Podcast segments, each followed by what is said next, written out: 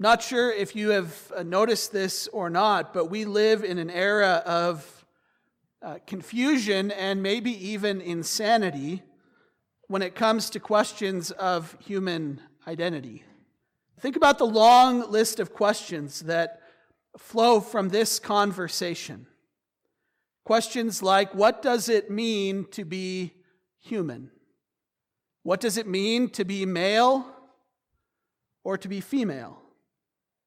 How does the reality that God created us change how we answer those questions? Other questions like Are we merely biological beings or are we also spiritual beings? Does human life have moral and transcendent value? And if so, where does that value come from and when does it begin? These are questions that are very much at the center of our cultural conversations today. As we continue in our sermon series in Genesis, today we're looking specifically at what the creation account has to say about human beings. Not surprisingly, Scripture gives us a really helpful lens through which we can view ourselves, our society, and humanity in general.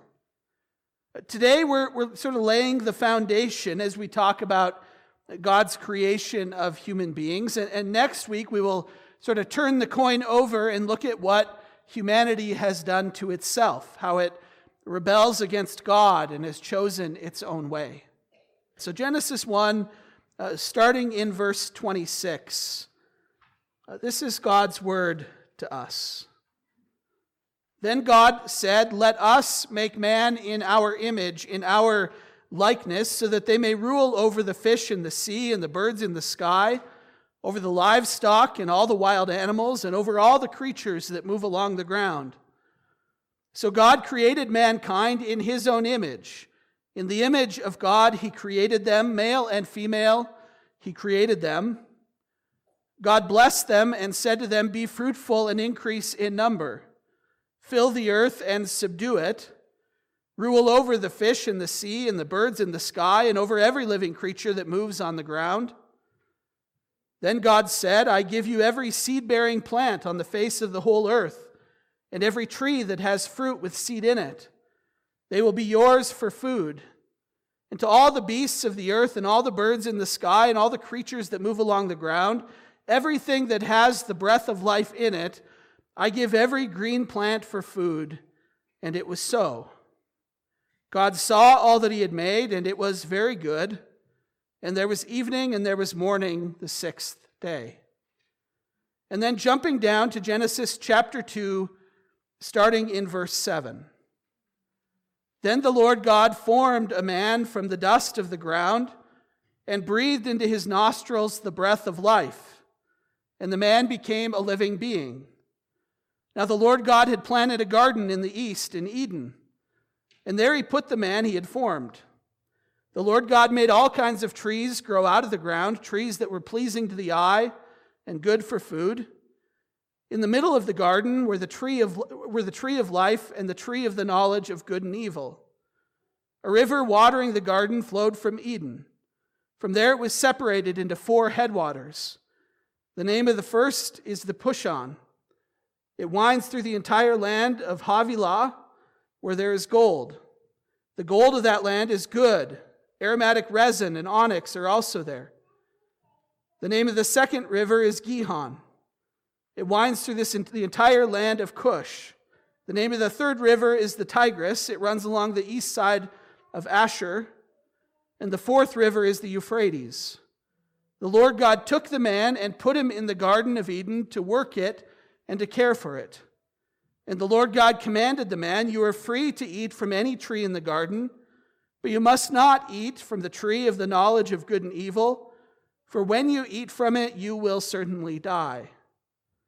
The Lord God said, It is not good for the man to be alone. I will make a helper suitable for him.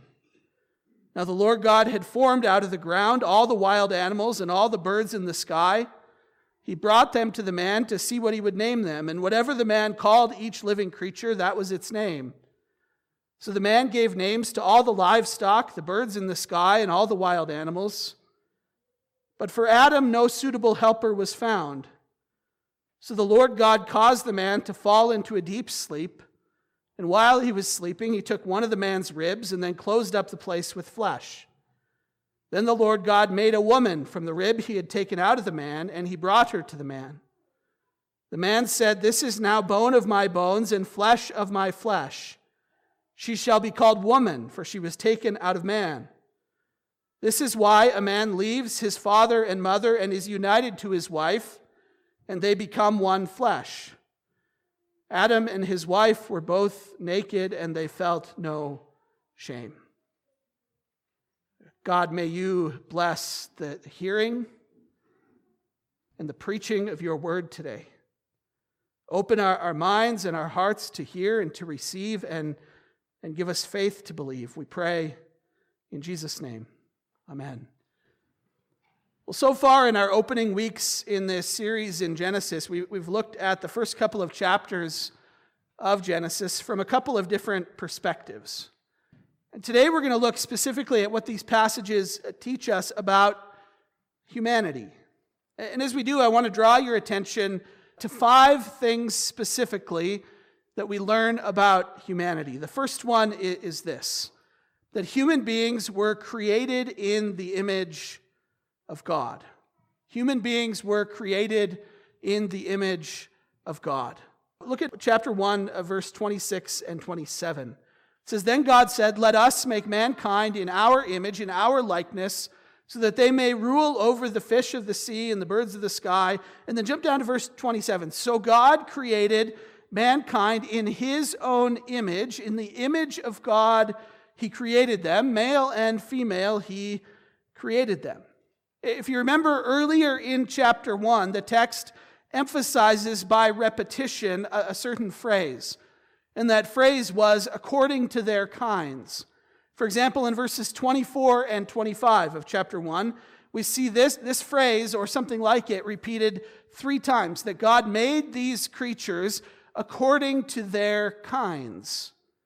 But when it comes to the creation of humanity, God approaches this differently. He doesn't create them like he did the animals or the plants. He creates them according to his kind, in his own image. And we have similar emphatic repetition in verses 26 and 27, with the repetition again three times of human beings being created in the image of God. Uh, you'll often hear, if you do any reading on, on this topic, you'll hear this referred to by the Latin phrase quite often, imago Dei, the image of God. This sets human beings apart from all other creatures. Our existence, our essence is, is shaped in the image and likeness of our Creator. Uh, we'll talk next week more about the destruction that would come, about the fracturing of humanity and our relationship with God, and sort of the destruction of that image of God within humanity. But, but for today, as we think about what it means that human beings are made in the image and likeness of God, I will uh, sort of summarize it with two brief statements and then expand some more as we go today. What does it mean to be made in the image of God. Just two brief statements. We are eternal spiritual beings. And second, we have intrinsic moral value. So think about those two things. We are eternal spiritual beings, and second, we have intrinsic moral value. Every human being that you encounter is an eternal being who has intrinsic moral value. As Psalm 139 declares, we are fearfully and wonderfully made, knit together by our Creator. This foundational truth is central to what it means to be Christian. This instantly confronts and I would say rebukes any of the sinful human categorization of others that we tend to gravitate toward. There is no room for, just as one example, there's no room within the Christian faith for racism because every person that I encounter, every person that you encounter, is an eternal being made in the image of God with intrinsic moral value. There's no room for any sense of superiority over any other uh, group of people for any other reason because every human person bears the image of God. When you devalue another person, you insult the Creator. As we think about God's creation uh, of man, it's also important to, to recognize what God used in his creation. This imagery here is so valuable for us. In chapter 2, verse 7, look at chapter 2, verse 7, we read Then the Lord God formed a man from the dust of the ground and breathed into his nostrils the breath of life, and the man became a living being. This is probably a, a, whole sermon unto itself, but let me give you just a taste of the richness of what we find here. God didn't create mankind from, for example, gold or diamonds, but from dust. The ordinary, the everyday. If you were anywhere around this church building about 10 days ago on those windy days, you know something about dust. I had to chase our garbage can was down the street. I had to drag it back. And by the time I got back, I could barely open my eyes. My mouth was full of of dust. I, I had to go in the, in the nursery bathroom and get a wet wipe because my face was brown from dust. This is such important imagery that we find in Genesis. That stuff that was blowing around, that seemingly endless supply, simple, ordinary, everyday dust, that is what I was fashioned out of. And here's what this means true meaning, true significance never comes from me alone.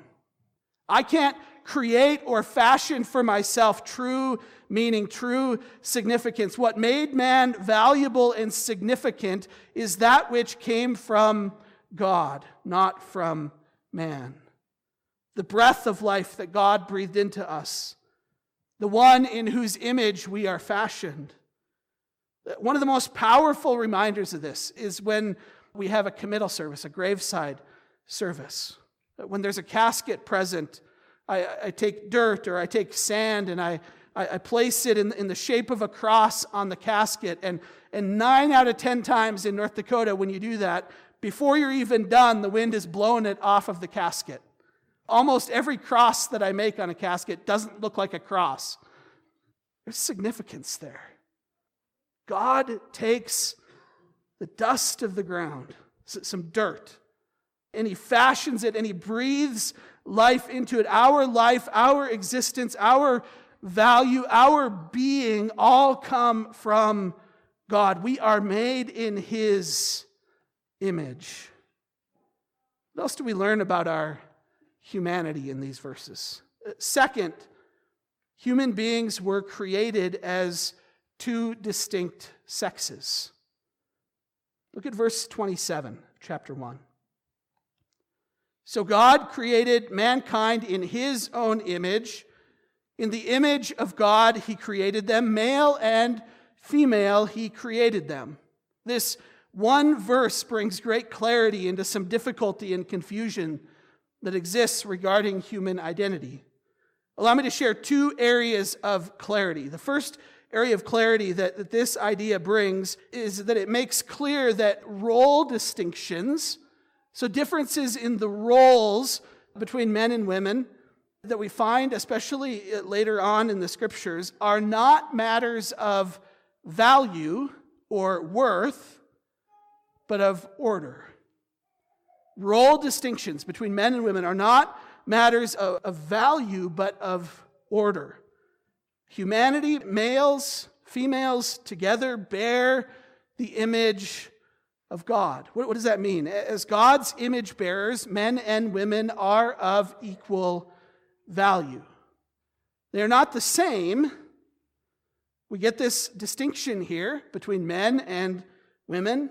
They're not the same, but they are of equal value. Even when society doesn't reinforce that either direction, even when Christians haven't modeled that equal value. Women and men are of equal value, but are not the same. There's great clarity here for our world. We see many distinctions between men and women in both the Old and New Testaments. In fact, we will see some of those even in the next chapter. In chapter 3 of Genesis, we'll start to see these distinctions between men and women, but none of them are a matter of value or worth. They're merely a matter of function or role. I think the second area in which this brings clarity by establishing two biological sexes is that it teaches, it models, it shows that those two sexes are each critical for human flourishing. You'll notice that I didn't use the word gender here, and that was uh, intentional. Gender is a hotly debated word, and, and I have little interest in jumping into that from the pulpit today. Scripture doesn't use the word gender. And so I don't feel the need to wrestle through that culture battle this morning. I just want to say clearly what Scripture says that there are two distinct categories or classifications of human beings male and female. Now, we want to be careful that we, we leave all of our cultural baggage out of the conversation.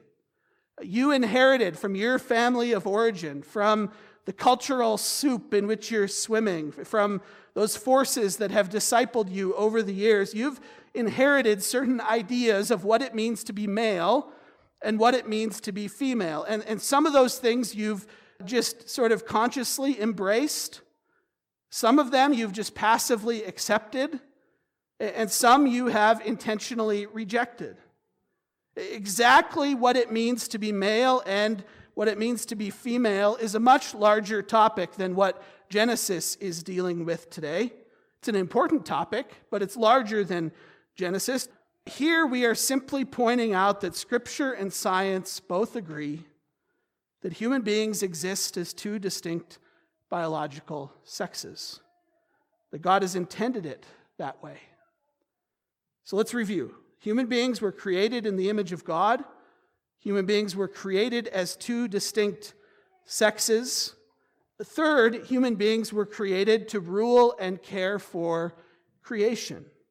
We'll start in verse 28 of chapter 1. It says, God blessed them and said to them, Be fruitful and increase in number, fill the earth and subdue it, rule over the fish in the sea and the birds in the sky, and over every living creature that moves on the ground.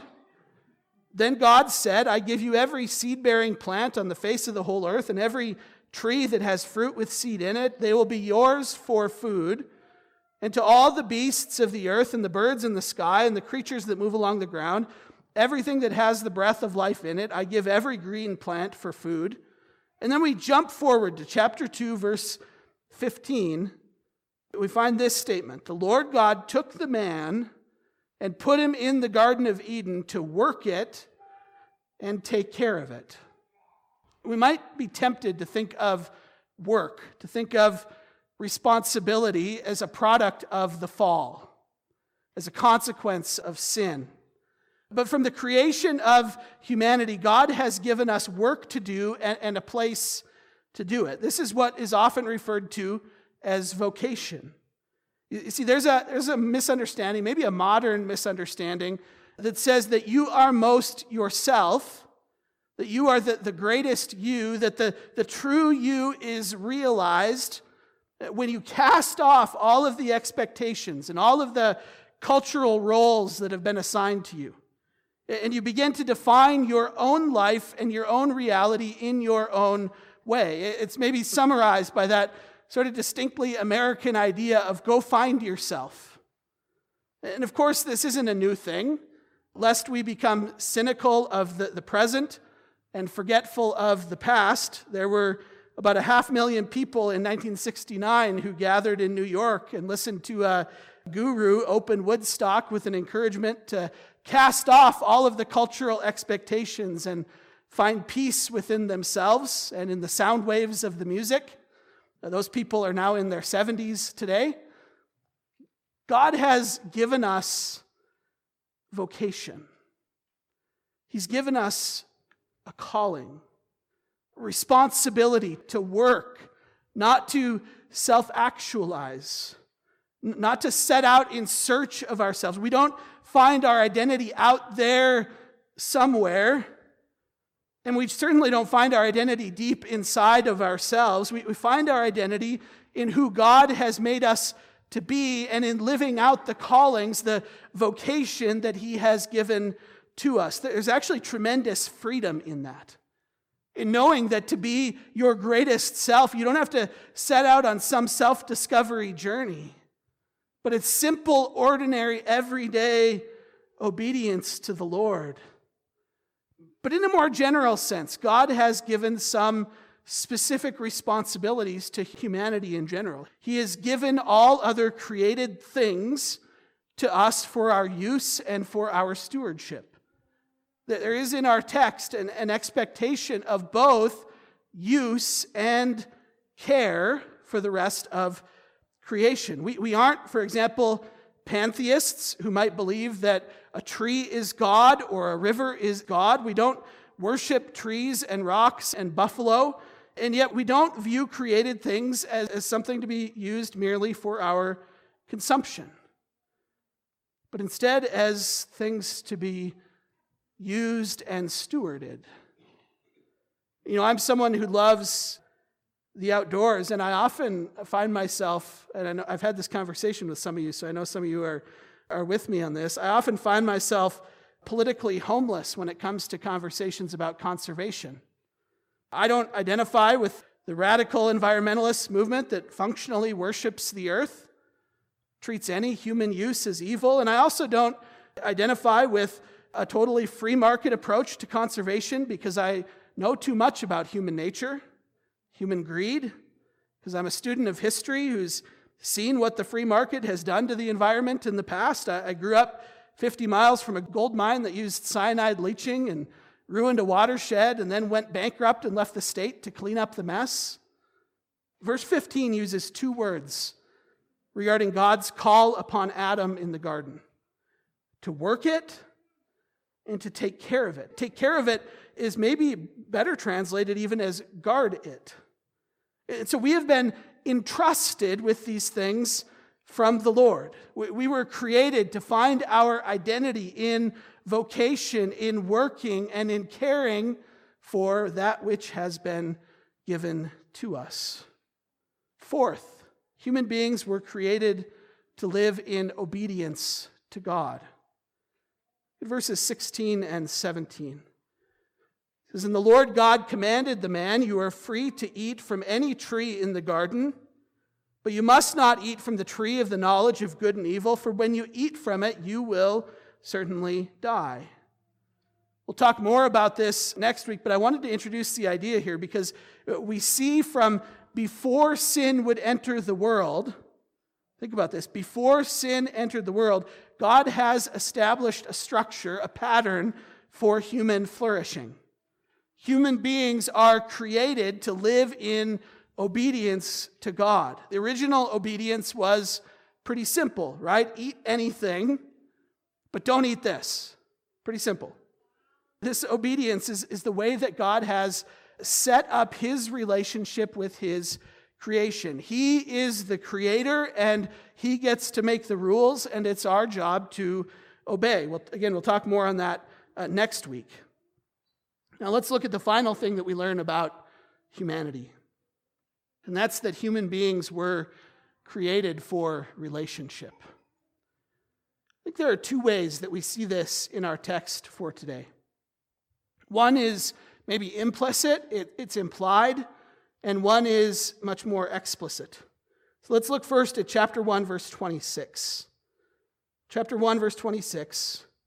God says, Let us make mankind in our image, in our likeness. Notice the, the pronouns we find there. God uses plural pronouns to refer to himself. Of course, there are many theories. If you Google this, you'll come across many theories of why God does this. But I think the most convincing is that God is in this creation account speaking of himself, referring to himself as the triune God Father, Son, and Holy Spirit. the triune God who created all that exists. And when it comes to the, the pinnacle of his creation, he speaks in a way that makes it clear that relationship is at the core of who we are as human beings. We are made in the image of one God who exists in three distinct persons. Relationship is central to our human existence because we were created in the image of our relational God. And we see this even more clearly in chapter 2, verse 18. Chapter 2, verse 18 says, The Lord said, Lord God said, It is not good for the man to be alone. I will make a helper suitable for him. Remember, this is before sin has entered the world. Here we get a glimpse into the fact that we can't view Genesis 1 through 2 as, as purely a linear narrative. This not good that we see in chapter 2, verse 18, is still part of day six of creation. It's really important to understand here. This is part of God's creative work of making humanity male and female. Fast forward to, to chapter 2, verse 18, and, and it's speaking of this reality of human creation. It's fleshing out, helping us understand God's creative work of humanity. And part of that is that man was not intended to be alone.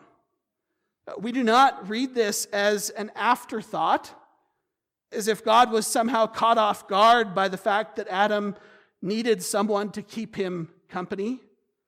Remember, things are still very good. God created humanity with the need for relationships. Now, we want to be careful that we don't use one passage to create an entire doctrine that ignores the rest of what Scripture says. For example, what we know is that God isn't saying that to be complete, you need a spouse. It's not what God is saying. That would be contrary to what Scripture teaches elsewhere, where singleness is presented as a gift rather than a burden. So we don't want to say what Scripture isn't saying. What Scripture is saying in these verses is that we are made to be in relationship, that we are relational beings in the image of our relational God. So let's review what we've talked about today. Human beings were created in the image of God. Human beings were created as two distinct sexes. Human beings were created to rule and care for creation. Human beings were created to live in obedience to God, and human beings were created for relationship. Think about that list. And of course, we should all feel the burden when we hear these words, shouldn't we? If you hear those five statements and you just nod your head in agreement and, and go on about your day, you're, you're probably not in touch with reality. Because there is such a disparity between the way that we were created to be and the way that things actually are. Everything has been broken. Each one of these five points have been in some way marred or demolished. Humanity is a mess, not only out there in the world, not only other people, but with, with us as well. We struggle to know who we are. We wrestle with contentment. We seek to build and establish and prop up our identity in, in the ways of this world. We don't live in obedience to God. Even the best and cleanest of you here this morning live in perpetual disobedience to God. How do I know? Well, first, because some of you have confessed your sin to me. Second, because I've seen some of my own personal heroes in the faith fall into disobedience, run away from God. And third, because I see my own heart. I see the, the sin that I struggle with, the, the pride and the doubt and the, the lack of trust, so many areas that I wrestle with personally, and I know that you're a lot like me. I think you get the point that this is not the state of humanity currently is not what God created, it's not what He intended. Everything has gone off the rails, so far off the rails, in fact, that, that you wouldn't even choose to get back on the rails, even if you could. Our sin has blinded us and broken us and corrupted us and enslaved us uh, to the point that left to ourselves, we wouldn't even try to run back to the Lord. We would just keep digging the hole that we are in even deeper. We needed someone to intervene from the outside. And so it's good. It's good news today that Genesis 2 isn't the end of the story. If this was the end of the story, we'd be left in despair. Like, here's the picture of what, what we should look like. And all we know is that we don't live up to that. And we can't. Of course, God had a plan to fix our destruction of His creation from the beginning. He would send His Son into the mess to live a perfect life in our place, to redeem us from our sin, to die on our behalf. And I love how Paul in Colossians chapter 3 deals with this. Listen to what Paul writes, starting in verse 5. Colossians chapter 3, verse 5. He says, Put to death, therefore, whatever belongs to your earthly nature, that part of you that is corrupted by the fall. Then he lists a number of things that are part of that earthly nature sexual immorality, impurity, lust, evil desires, greed, which is idolatry. He says, Because of these, the wrath of God is coming. You used to walk in these ways in the life you once lived, but now you must also rid yourselves of all such things as these. This list gets pretty close to home anger, rage, malice, slander, filthy language from your lips. Do not lie to each other, since you have taken off your old self with its practices and have, and listen to this, put on the new self, which is being renewed in knowledge, and here's the key phrase in the image of its creator. He calls out our sin. All of us are included in that list that he just gave. If you don't struggle with sexual immorality, you probably struggle with slander. If you don't struggle with anger, you're probably greedy. If your response is that you have all those things under control, then you're a liar. Paul shines a spotlight on all of us directly to our sin.